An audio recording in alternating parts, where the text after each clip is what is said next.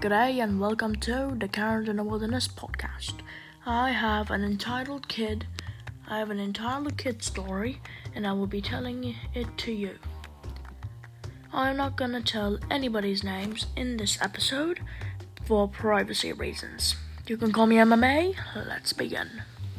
It was a normal day at Saturday school. If you didn't know, Saturday school is a small school it's a small school dedicated to help Turkish people keep learning Turkish.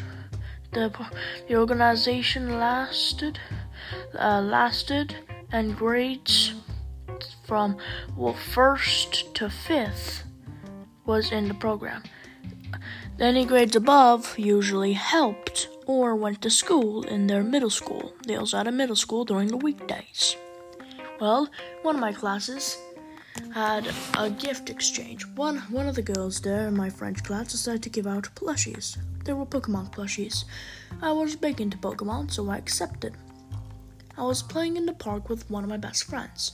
For privacy reasons, I will not tell his name and his little brother.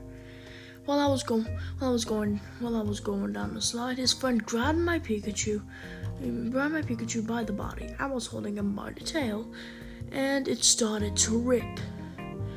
Before long, I screamed at him to stop, and he let go, and I noticed the tail. The tail was almost gone. I ran to my mom, and she fixed it immediately. Her mother told me she was just trying to play. I know he was little. I know he was little, but it still made my blood boil. I never forgot it.